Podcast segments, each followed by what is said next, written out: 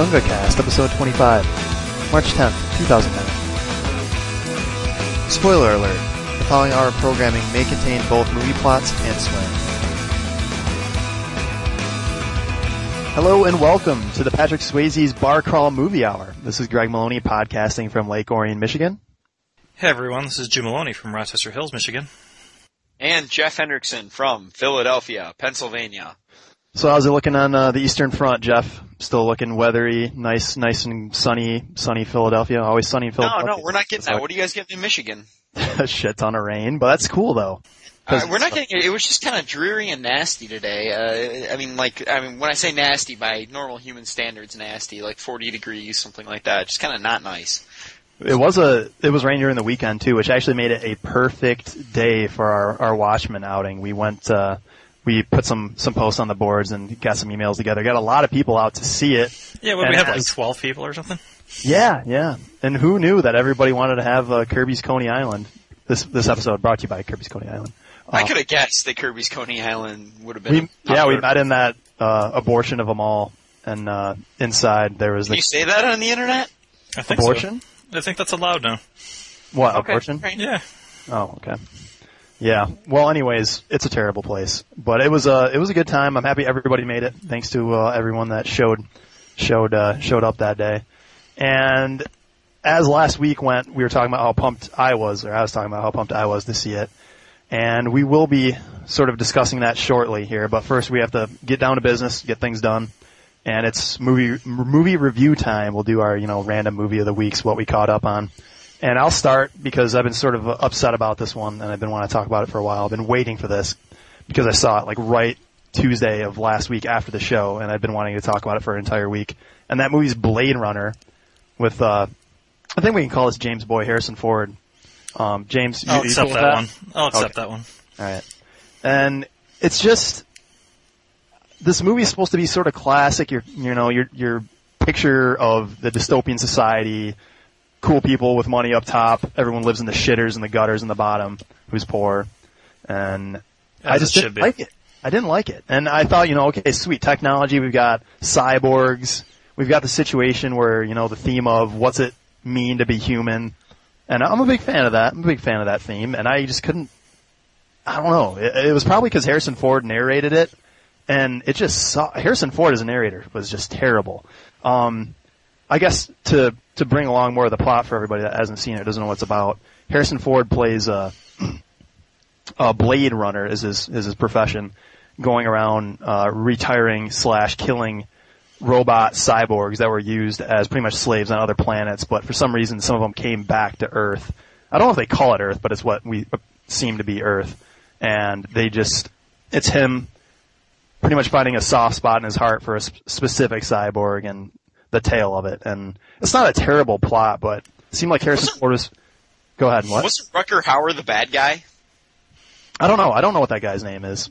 You did a good. You did probably the best job out of them all, really. You know who Rutger Hauer is, though? Do I know? I do. No, I was talking to Greg. No, I don't. He plays the bishop in Sin City. And yes, it is then. Okay. It is him. Okay, yeah. But it seemed like Harrison Ford was phoning it in. It's a Ridley Scott movie, isn't it, also? And it's supposed to be like one of the all-time classics, and I felt the exact same way you did about it. Actually, I didn't mind the pictures and the city. That wasn't bad, but it seemed like the acting was just shit. And I don't know. That's just how I felt. And James, you mentioned something about how there's a version out there where Harrison Ford doesn't narrate it or something like that. That's correct. And I don't remember which one the fanboys like, but I do remember there being two specific versions, one without the narration, one with, and the fanboys go crazy over. And I've seen this movie also, and it's just, I kind of echo what you're saying. I liked it a little bit better than you from what I'm gathering, but yeah, it's definitely got its cult following.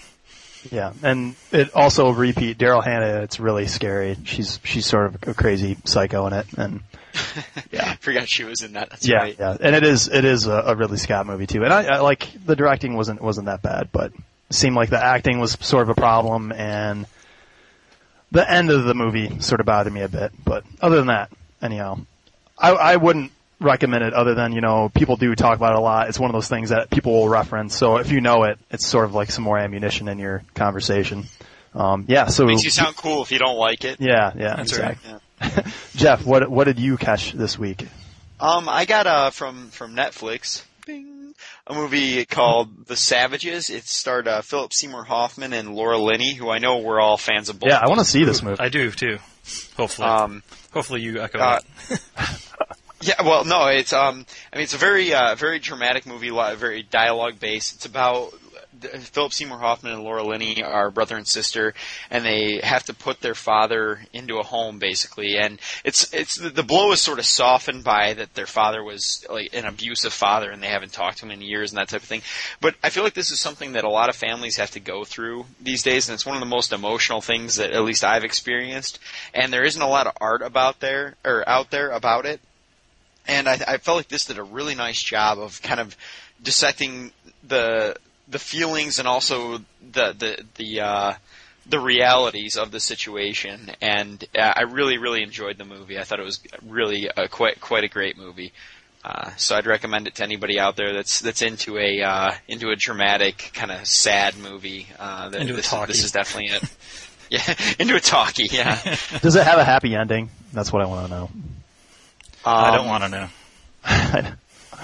Fine. Yes, and no. Yes, did call it a spoiler. We do have a spoiler alert, James. Come on, I want to hear it now.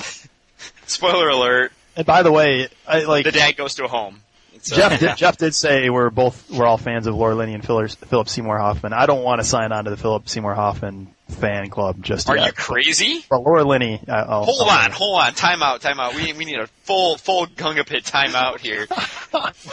You're not a fan of Philip Seymour Hoffman as an actor?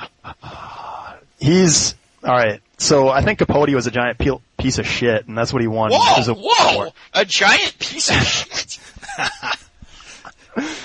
All right. I'm not going to say it's my favorite movie. I kind of like that movie. We'll do a sidebar later. I don't want to I don't want to draw blood with my brothers on the show here.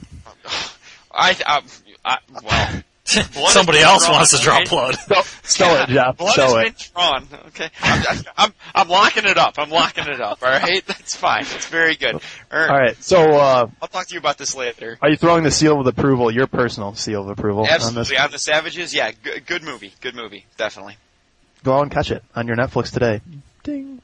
Exactly. All right, James, it's your turn. Annie up. My movie stars a boy, well, it might have been a girl, I'm not sure. And I think there was a dog in it. They might have thrown something to the dog. Okay, I got nothing. That was just a movie I was watching in somebody's minivan as I was driving home from work. That's awesome. I didn't do my homework. I didn't watch a movie this week. Wow. That's bullshit. You didn't watch a single movie this week, Jim? I watched Miller's Crossing with Greg, and I've seen it before, so I caught a lot of movies. Go ahead and review Miller's Crossing, then, could you? I already talked about it with the Coen Brothers episode, So I think we're covered. Speaking of which, at this point in my life, I've seen every Coen Brothers movie except for Raising Arizona. Just I'm going to put that out there. We're going to have to make you watch that eventually. Yeah, no, it's on my queue. My Netflix queue. And not to get too far off, just let you know, Jeff, Harold Maud's on its way, so you can stop bitching about it as well. So I'll when it shows up and you watch it, then I'll stop bitching. All right. Agreed. So moving on to more important things. We for I think the second time ever, every Jeff, James, and myself all caught The Watchmen, which came out this weekend. Before I get, too into the specifics and too negative, I want to say I'm happy I saw it. I recommend that people go out and take a view. Other than that, I wasn't super impressed. I wasn't what's the word? Flattened, knocked over. I don't know how the saying goes, but it was. I'm happy I saw it. It was a pretty good flick, and I encourage people to go see it. I guess before I get too into questions, how did you feel about it, Jeff, in general? I liked it quite a bit. I definitely had my problems with it, but I actually really liked it, and I'm looking forward to now reading the graphic novel. I've got quite a bit I'd like to say about it, but I want to hear what Jim has to say first. Yeah, I don't want to. Yeah, go ahead. I definitely liked it. I didn't love it, didn't hate it. without getting into too much detail, there were some characters that I really liked and some that I just hated. So it's definitely. Let's get into a little bit of detail. Which ones did you hate? I couldn't stand Silk Spectre. I thought she was, I don't know, her acting was robotic, and I don't know, she just seemed like she was there for eye candy, and that was it. She had like no personality whatsoever. Robotic? Yeah. Come on. Completely agree. Completely agree. I didn't like Adrian Veidt or Vett, how you ever pronounce that. He just, I don't know, he just seemed like this effeminate, uppity guy, and I don't know if he's supposed to be that from the Watchmen, because I haven't seen, or I mean, I haven't read it either. I don't think any of us have, so I guess I can't speak to how the character's supposed to be, but his person didn't really impress me. I think he was underdeveloped. I think he was underdeveloped, definitely. Yeah. Yeah. Go ahead, Jeff. Oh no, that was all. I was fine with Billy Crudup's Dr. Manhattan. He was just okay, you know. I thought he did a pretty good job. Yeah, did okay. I really like Jackie Earle Haley as how do you pronounce Rorschach. That? Rorschach. Rorschach, yeah. I love the comedian. The comedian was probably my favorite actor, or role, I should say. Patrick Wilson as Night Owl 2, I was kind of undecided about, but I think he's supposed to be kind of dweebish, but so I think he may have done a good job there, but I don't know. I was still kind of on the fence with him. And Carla Gugino as the old Silk Spectre. I didn't like her at all. You forgot to mention Stephen McHattie, which is the guy that plays the doctor in Seinfeld. He's the guy that plays the Elaine's psychiatrist, aka boyfriend later on. Yeah, the old night owl. Yeah. The Alice or whatever his name was. He was in it for like 4 minutes, though. I mean, yeah, that's true. It wasn't Seinfeld though. So that's enough to win a supporting actress award if you ask Judy Dench. Yeah, good point. Dame Judy Dench. Yeah, sorry. JD. Friend of the show. But yeah, Adrian Veidt, I think it's supposed to be in the book. I've actually, thank you, Jarv, by the way. He already got me the graphic novel. This movie did inspire me to read the graphic novel. And I've been reading I will read the graphic novel. Yeah. We'll get to that in a second. But it does, in the beginning, Rorschach questions Adrian's sexuality, like right in the beginning of the book. So when you say he seems to be a little pansy, maybe he's doing a good job. Maybe that's more Rorschach's view, of course, but it's interesting. More about the characters, I think with the people, the names they had, which was nobody, they did great. I think they did a decent job. I've seen Patrick Wilson and stuff before. You're saying the most popular actors in Hollywood are also the best. I'm saying that with the no-name people in a movie that's supposed to be, you know, super hyped up, I think everyone did a great job. I'm not saying in Hollywood, if you're a big name, you're a great actor, but it tends to be the case, or at least it tends to bring the people to the show too. That's for sure. Okay. I'll get on board with that. I thought that the people did very well. At no point did I blame the actor. Well, with the exception of maybe what's her name, the Silk Spectre or whatever. Carla, both Spectres I didn't like. Yeah, at no point did I really blame the acting. It seemed like on occasion, some things look really good in print and sound really good in print and don't really transfer well to the spoken word. And I think that happened on a couple of occasions, but with some of the other characters. But I think the acting was overall really good in this. Gotcha. To address. Let's go chronological now and start at the beginning with a little bit of a background. For those that haven't read or seen anything about it and are listening to this, the Watchmen, group of, you know, sort of pseudo superheroes that find themselves in I don't want to say like a dystopian, but an alternate 1985 where it's like the end of the Cold War, beginning or middle of the Cold War, where I guess height of the Cold War is the what I'm looking for, where there's nukes pointing at nukes, USSR versus us. Versus the USA. Nixon's still in office. And Nixon's in office. Yeah, I think his third or fourth term. Yeah, really. Yeah. And it's a culmination of the nuclear threat and these superheroes trying to figure out what's going on because one of their own has died or AKA murdered, and they're trying to figure things out for themselves. So in the beginning, the plot, the very beginning, which is my favorite part of this movie. Yeah, mine too. The intro of this, Zack Snyder really did a great job with this. I had chills. Yeah, they cover up my spine the first 10 minutes of this movie. Yeah, they pretty much introduce you to the world and introduce you to each of the characters, and I think it's like a 5-minute long segment of just Bob Dylan track. playing with visuals of the superheroes going through, you know, newspaper clippings of what's going on in the world, right, and showing you dictators. Not just any Bob Dylan track, but the times they are a-changing, which is just perfect. And the newspaper clippings are like the actual photos being taken as opposed to just a picture of the newspaper, so it's kind of like freeze-framed actors as opposed to just looking at a two-dimensional image. In some case, like super slow-mo. It's very cool. I think we're going to have a difficult time describing why it's so cool, but anybody who's seen it or will see it will understand that this is a very, very, very cool part, probably the coolest part of it. Yeah, it does give you that sort of like that comic cell feeling of the background's plastered way in the back, and in the foreground you have your characters, and then you have the flashes of, you know, the light bulb taking their snapshots and... I can't imagine that there's too many movies where you can say the opening credits are really cool. Yeah. So actually getting Zack Snyder of 300 fame, who we talked about before, I really, like, I'm torn on this guy because in 300 he didn't really have to do shit other than the action sequences, which everyone liked. But in this one he actually had to do, you know, some basic shots that weren't just action, slow-mo stuff, which we'll get to in a second, but...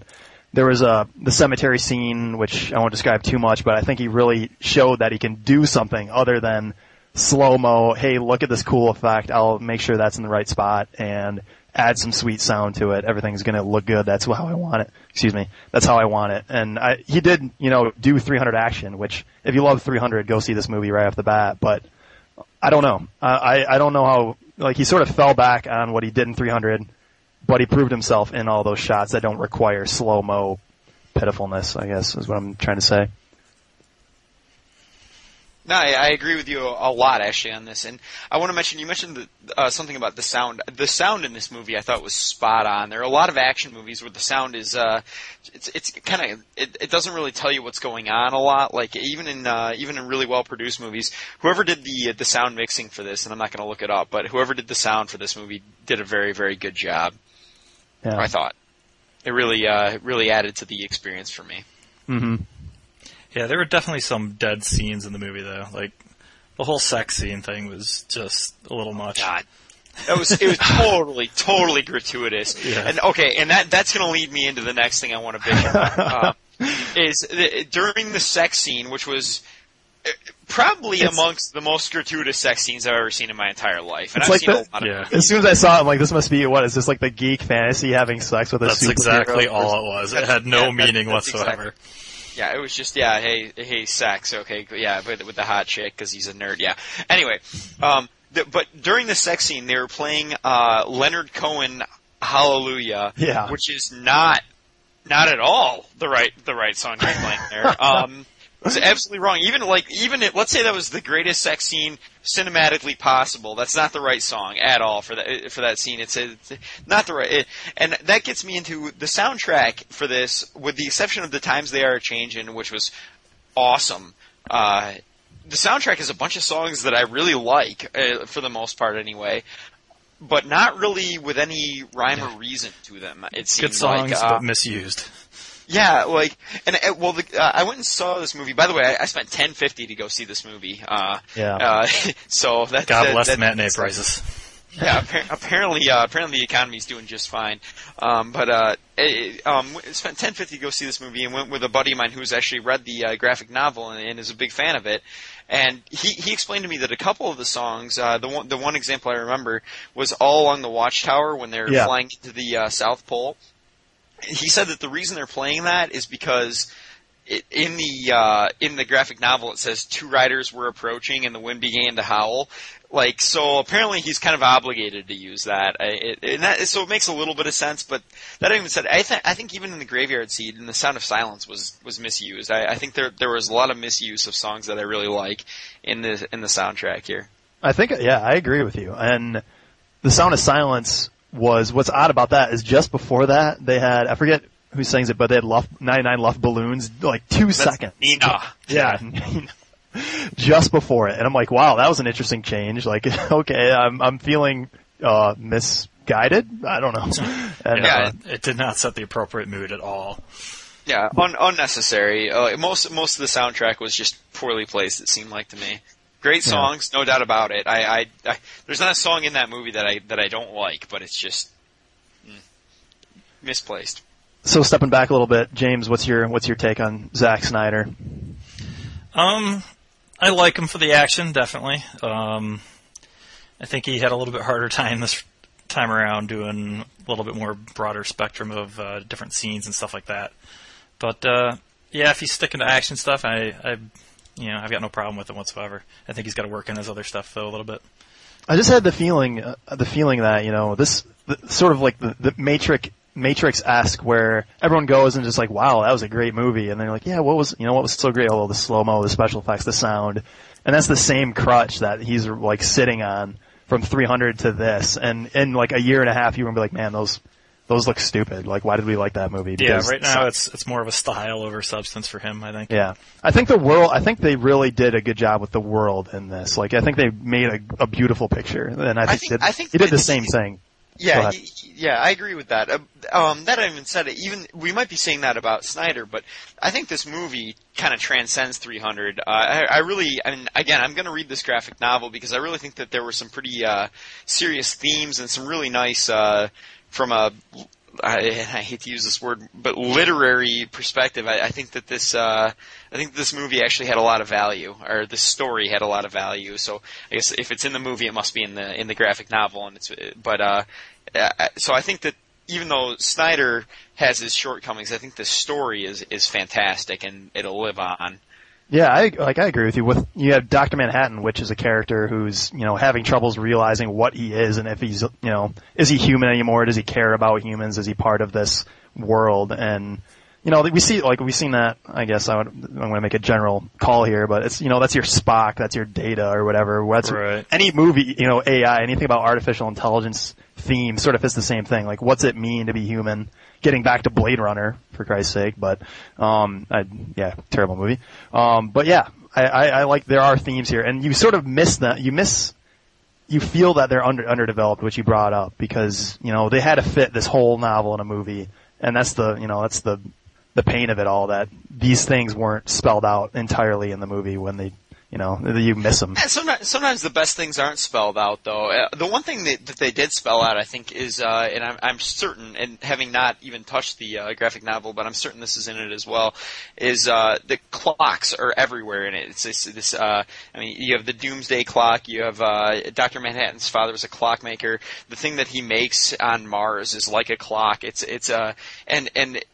sort of one thing that occurred to me after seeing the movie. I was thinking about it all day today.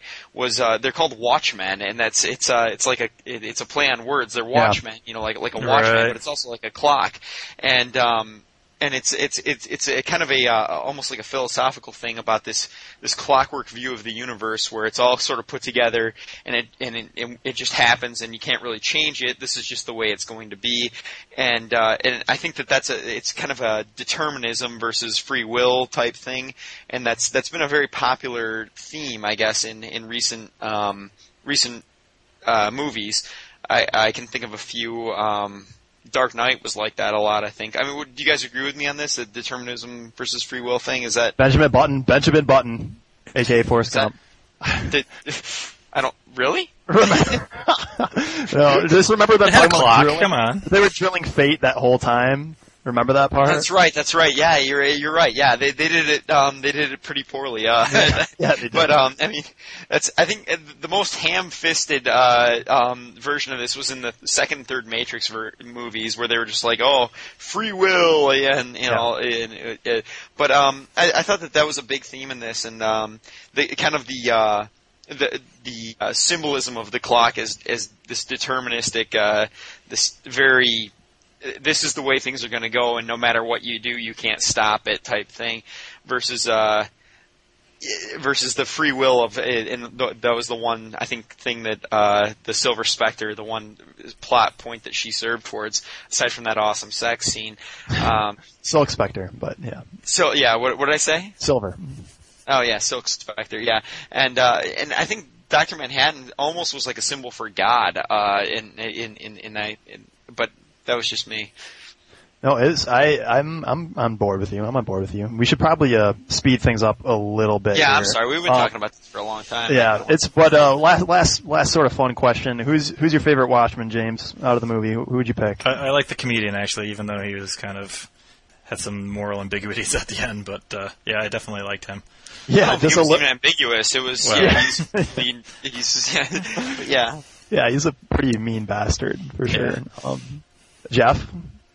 I agree with Jim. The comedian's my favorite Watchman because, for a lot of the reasons I was talking about before, the comedian takes like this nihilistic point of view, and it really. But Rorschach, sure, why not?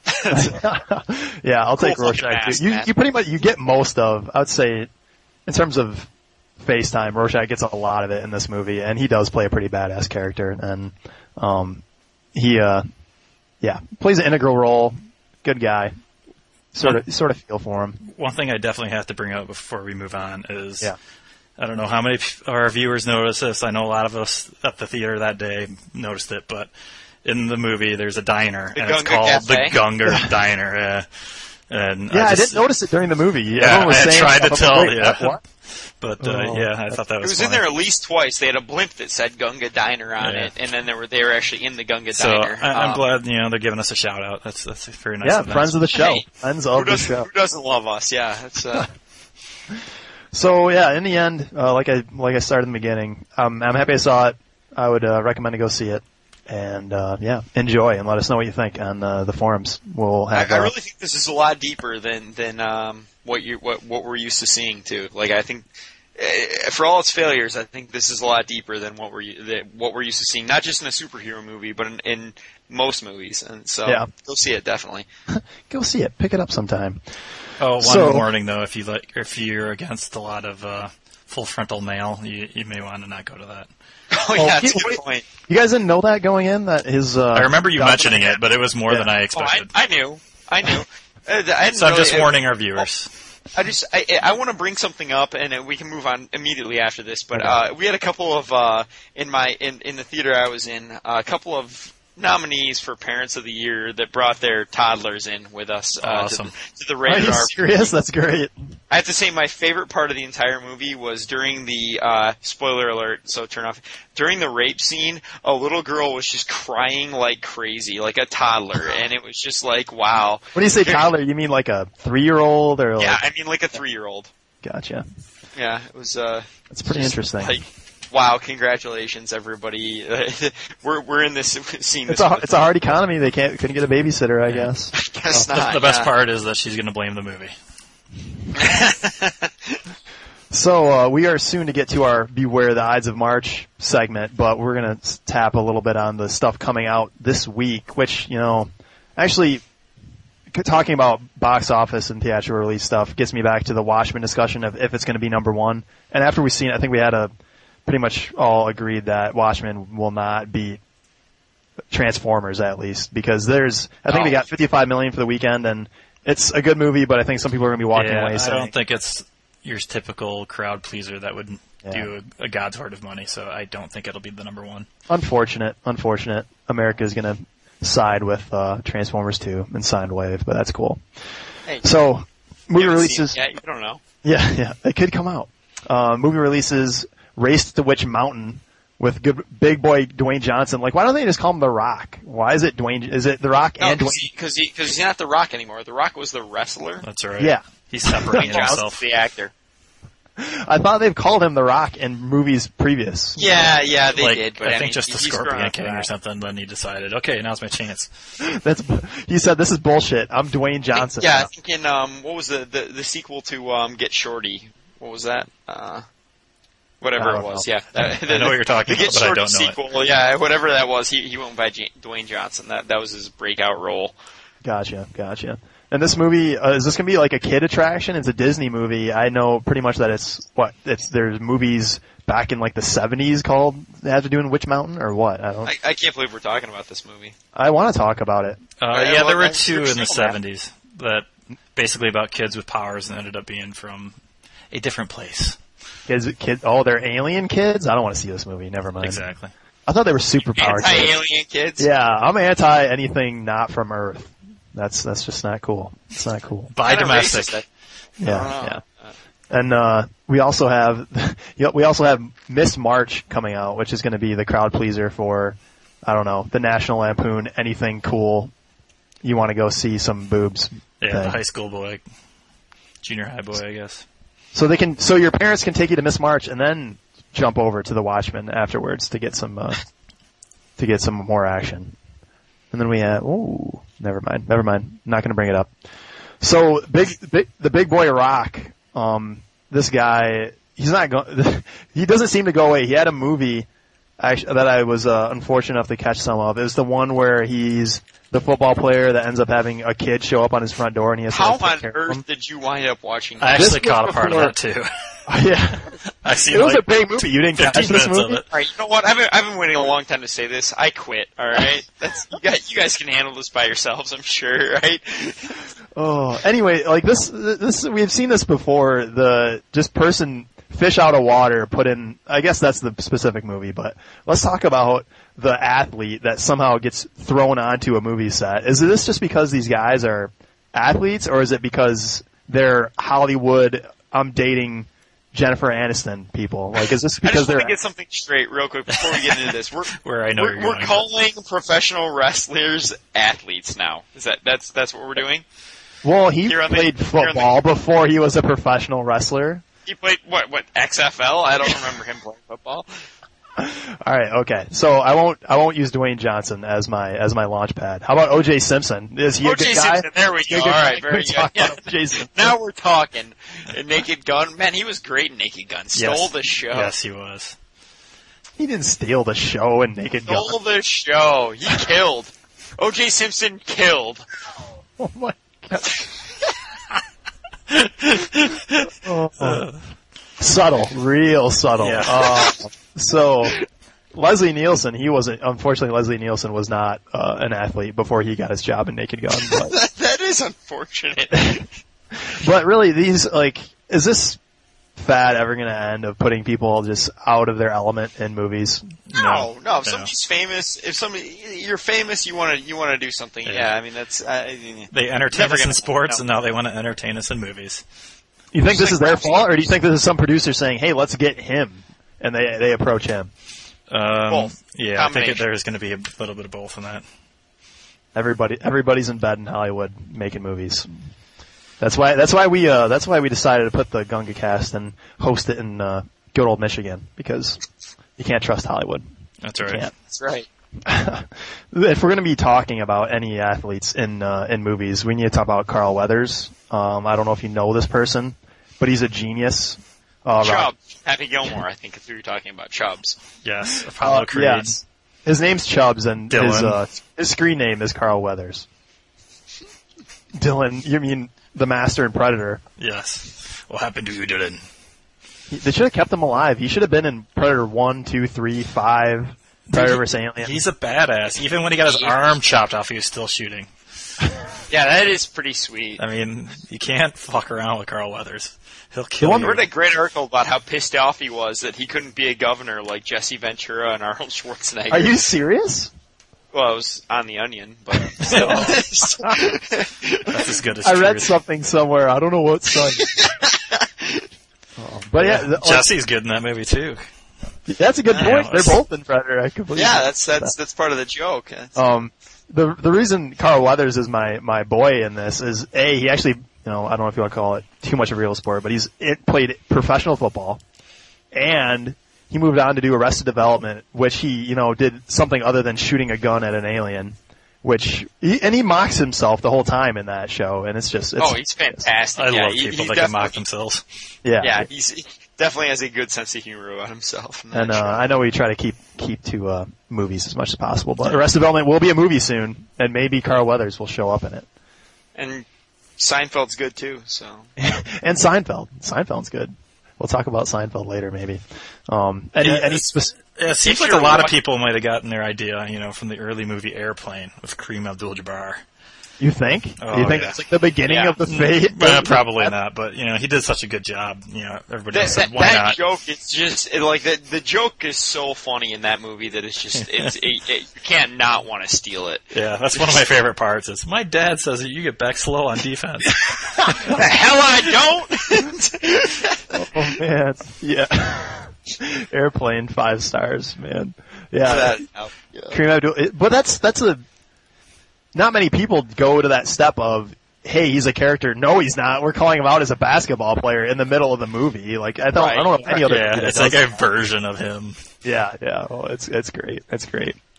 And then to go down my last neely here is the Cam Neely obvious tag. Cam Neely, yes. It's Dumb and Dumber. Like, I didn't know it was Cam Neely until trivia, Cam Neely's in this. He's us hockey enthusiasts knew that it was Cam. Immediately. That's Seabass over there. That's right. Cam Neely. I wonder how the hell he got wrapped into that. He must have been dating some actress or something on there. I have no idea. Jerry's Canadian, so maybe that had to do with it. He said, Jim Carrey, who was obviously calling a shot, says, hey, I know who we could get for this. Cam Neely. He lived across from my grandma in Canada. How about that? I wouldn't be surprised. So, any others you want to talk about before we move on to the Ides of March, which will be coming up soon? Bernie Casey, man. Bernie Casey. Beware. Bernie Casey? Yeah. I don't even know who that is. He's an old NFLer, Rams, I believe. I want to say tight end, but I don't remember for sure. But he played the head of the fraternity that sponsored the fraternity from Revenge of the Nerds. Are you serious? Yes. That's great. He's the guy that shows up and they're just like, the all black. What is it? The lambda, the tri-lambs. He's the head of tri-lambs. That's great. That's awesome. A nod, for sure. Yeah, kind of not sticking to these athletes so much, but more of a sport, I guess, is if you want to let it go all the way to skateboarding. Jason Lee's probably my favorite of the bunch. Yeah, I don't know. That's a situation, though, where he's definitely more famous for being an actor than an athlete. Yeah, Carol Weathers, too, but still. Yeah. Right. That's a good point. I'm just like, well, he got paid for it at some point, so I guess I'll put him on my list. So jumping in to Beware the Ides of March segment, the soothsayers say in the great William Shakespeare, Julius Caesar, which, by the way, I did my homework today and saw Julius Caesar. I've seen it before, but I saw it again. Not gonna lie to you. I'm proud of you. I know. I'm proud of me, too. How was it? Should I watch it? I mean... Which version did you watch? I didn't know homework whatsoever. I didn't know homework for this whatsoever. It wasn't bad. Which version did you watch, by the way? I'm trying to remember the guy. Year it was? It was the 1953 one, okay. For sure. And it's with the guy, I'm trying to remember that guy's name. He's in a Star Trek movie. I'm trying to remember which Ricardo one it Montalban. Is. You have Marlon Brando, who plays the Mark Antony character, which did well. The guy that played Brutus, James Mason. What is this guy? Is this he looks like Chekhov, but it can't be Chekhov. It looks like what has he been in? I'm telling you, he does a great job. I didn't know how badass Chekhov. I didn't know how badass Brutus was until James Mason hit the big screen. No, friends, no Romans, countrymen.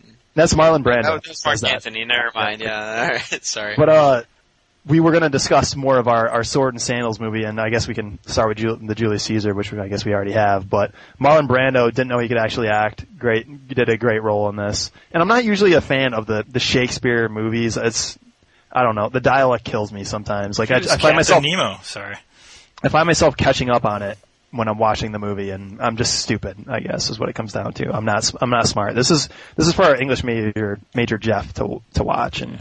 To criticize, because he's a genius. Yeah, so he's a master of the English language. Apparently, I'm from being Captain Nemo. I'm guessing he's Captain Nemo. That's 28,000 leagues. He looks like Chekhov. Maybe that's why Chekhov from Star Trek. He does. Hand to God.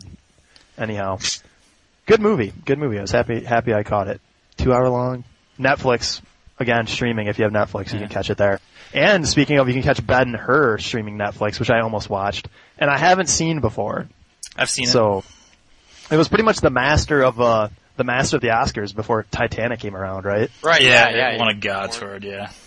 And what year did it come out? It came out a long time ago. So it was a long-standing tribute for sure. Yeah. Have you seen that one, Jeff, or no? Just the chariot scene. Yes, the famous chariot scene. What the hell is so famous about it? It's a lot of people know about it. Yeah. Not you, apparently. Yeah, not you, but... A lot of people. I see people ride chariots. I don't call them crazy. The interesting part of that movie, because I don't know if you guys know the storyline, but basically... Hit me. It's, rich Jew living in Judea, the... the Romans show up. His family pretty much gets in prison. He gets sent off to the slave ship, and he ends up coming back for revenge and all that stuff, and does the chariot race. But during his exploits, like he's being ushered to the slave ship, and some kind person like gives him water, you know, while he's, you know, toiling away, and he kind of makes note of it. And later on, it ends up being Jesus. And they see him getting crucified. Are you serious? So, yeah. So they kind of like intermix it with, you know, Bible history a little bit. So it's kind of interesting. I did not know that. So the main guy was the guy you're talking about, the Jew that has the money moves out and has all these episodes. Yeah. Gotcha. And played by the young Charlton Heston. Yeah, Chuck Heston. Psycho. Yeah. And we already touched on 300 a little bit, so that kind of fits in that category. Yeah, it's a really good movie if you like the stylized violence, because that's pretty much what it is. I loved it, but it's here's a pretty picture. Let's see some people get cut up. Awesome. Did we also have other great slangs? Gladiator, yippee! A genius. Russell Crowe with Ridley Scott with. Yeah, I liked it. Eric Brockheimer would produce it too, or something. Probably.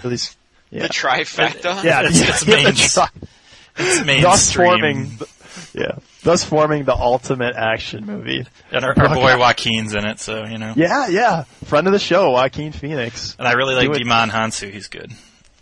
He's the guy he's like the slave guy in that, right? Yeah. He does a great job. And I wouldn't be surprised if the other giant, like Gladiator, the giant white dude in that, I wouldn't be surprised if he was a football player, back to the athlete discussion. That guy was an ox. What, just because he's huge? Yeah, he's huge. AKA Andre the Giant, which we never got to in Princess Bride, by the way. That is too bad. Yeah, we should have talked about Andre the Giant. But Great guy. Rest in peace. Well, there's a documentary about Andre the Giant, by the way.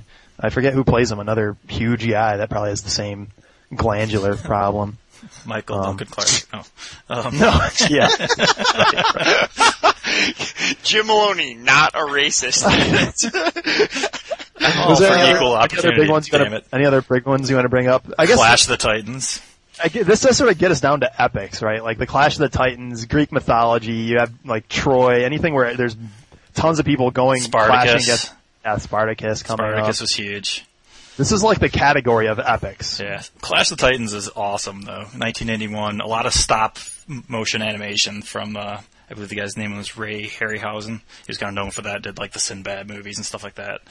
But I love that stuff, you know, as a 12-year-old or whatever I was. You just see Medusa and the Pegasus and the Kraken and man-sized scorpions and that kind of stuff.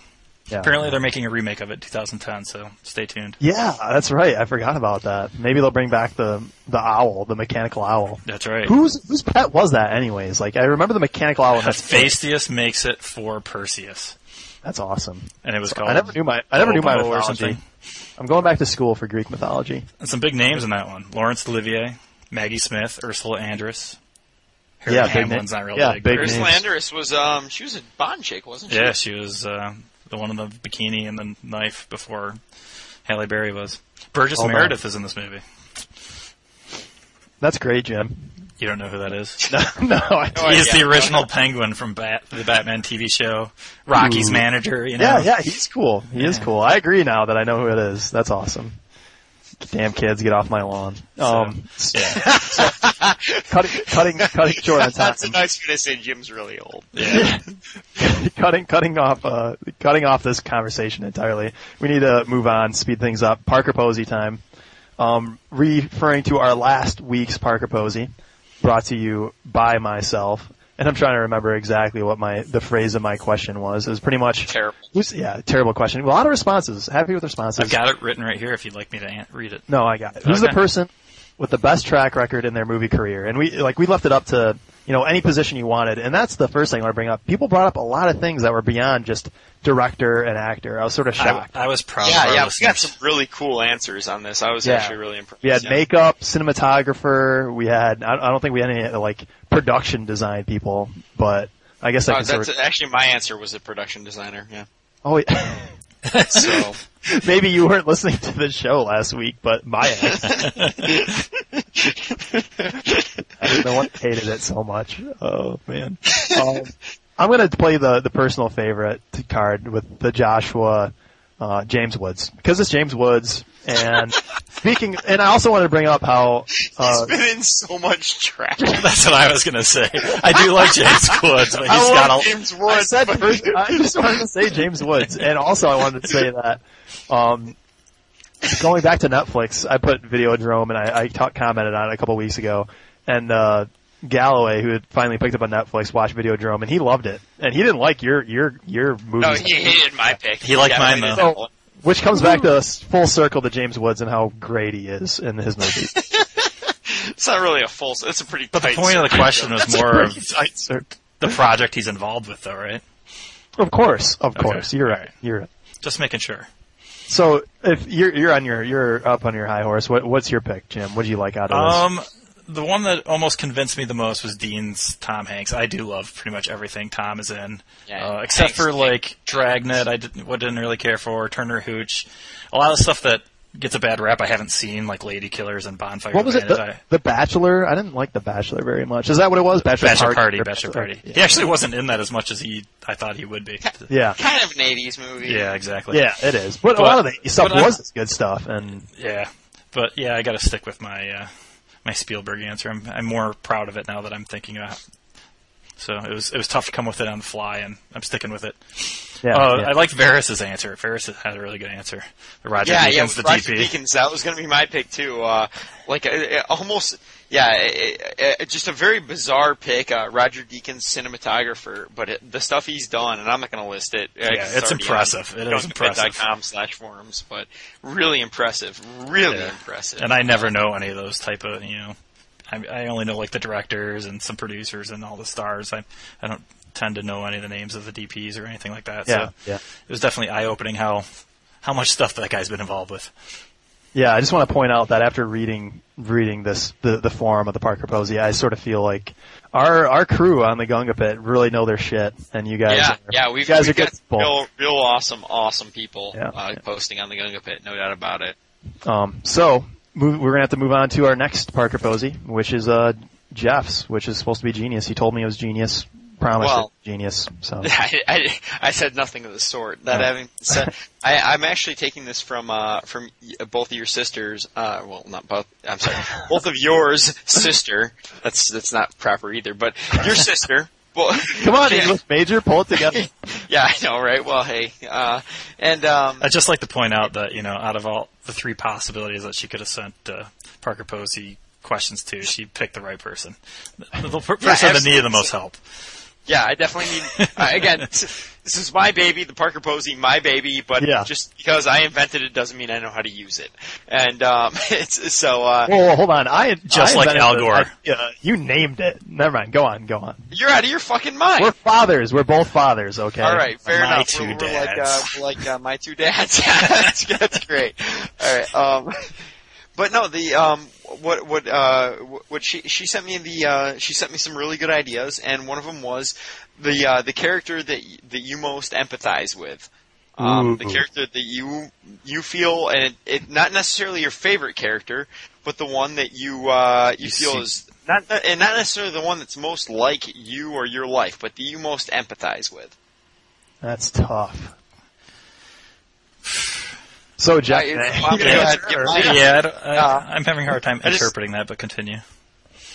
Well, you know what empathize means. Yeah, but I mean just how that translates to... Anyway, continue. All right.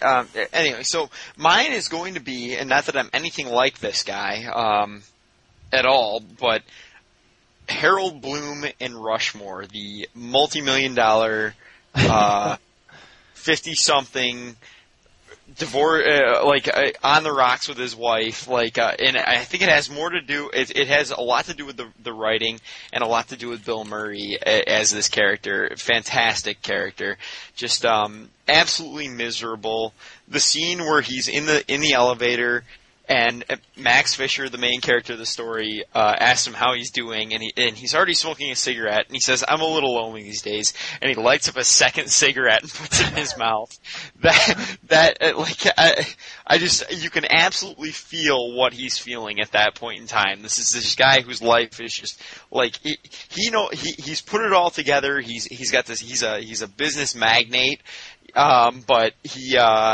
he just his personal life is just not together at all, and he's just miserable, and he's just trying to poison his body to take care of it. So, yeah. Nice. So going back to sort of the beginning of this question, what's if I don't know, ask your sister. I will. I'll call her right after the show. So empathize versus sympathize. Sympathize is you feel bad for that person. Okay. Empathize is you feel what they're feeling. You understand that person. Yeah. Yeah. Man, this is tough. Sorry to interrupt, but so in your case, you seem to have picked a character's like situation as opposed to like entire character. Is that what you're looking for? More like like in a certain scene? Well, no, I mean that scene is fantastic to me. I think that the character, I think it's more the character than the situation. You completely understand that character in the movie, or you understand where they're coming from, and you feel their pain or their glee or their, like if there's a movie where at the end of the movie somebody gets their revenge and you feel like you got your revenge too, or whatever it is, that counts. That's. You feel most attached to that character. Not, I don't think attached is the right word. You feel most. You feel like you've been there. You can completely understand where that character is coming from. All right, I'll give Jim some time. I've got an answer.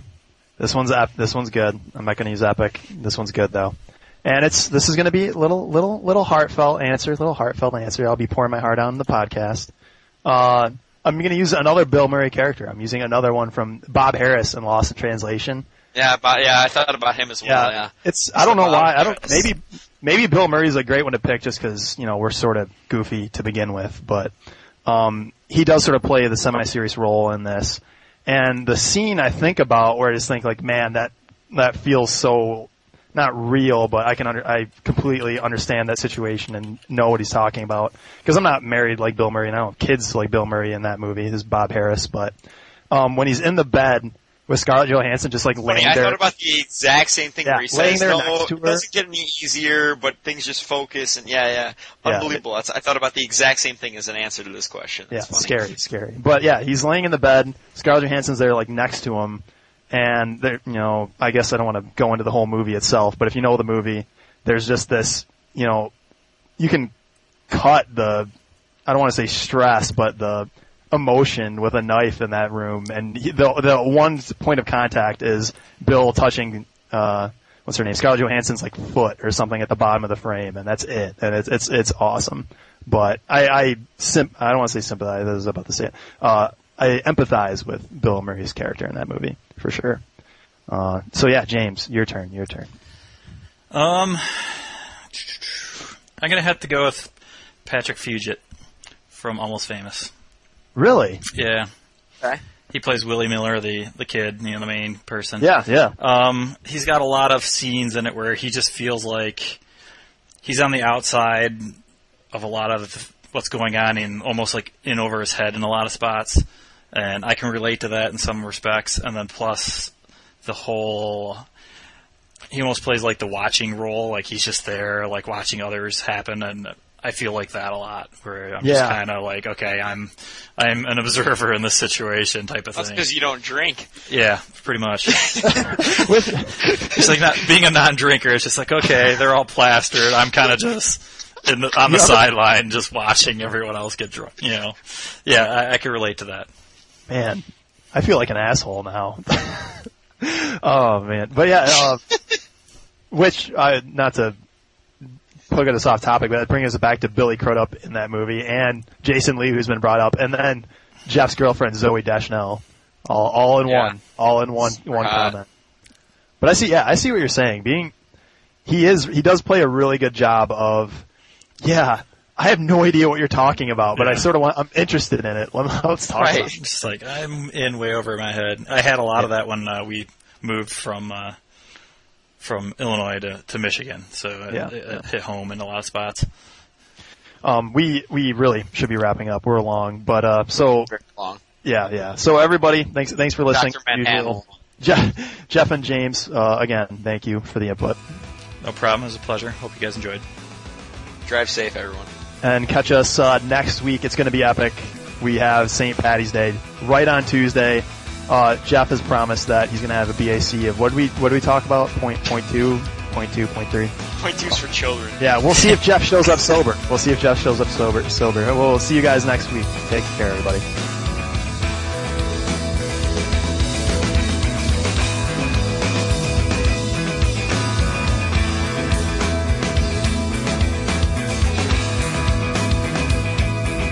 Fastest plug ever. Eat your heart out. Other people that plug stuff. Ryan Seacrest. That's what we'll say. Ryan Seacrest. Sure. So, yeah. Welcome back. Okay. Never mind. Starting over. I wasn't going to say anything with that. I was just like, yeah. All right. I was on the wrong foot here. Yeah. Must be all the booze. All the good light.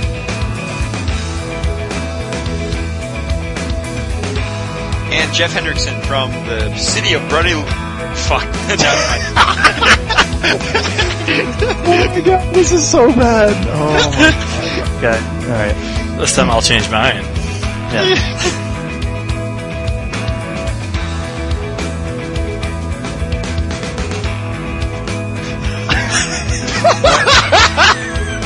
I'm not laughing anymore. I don't know why you guys are laughing. I am. I'm not laughing anymore. Okay.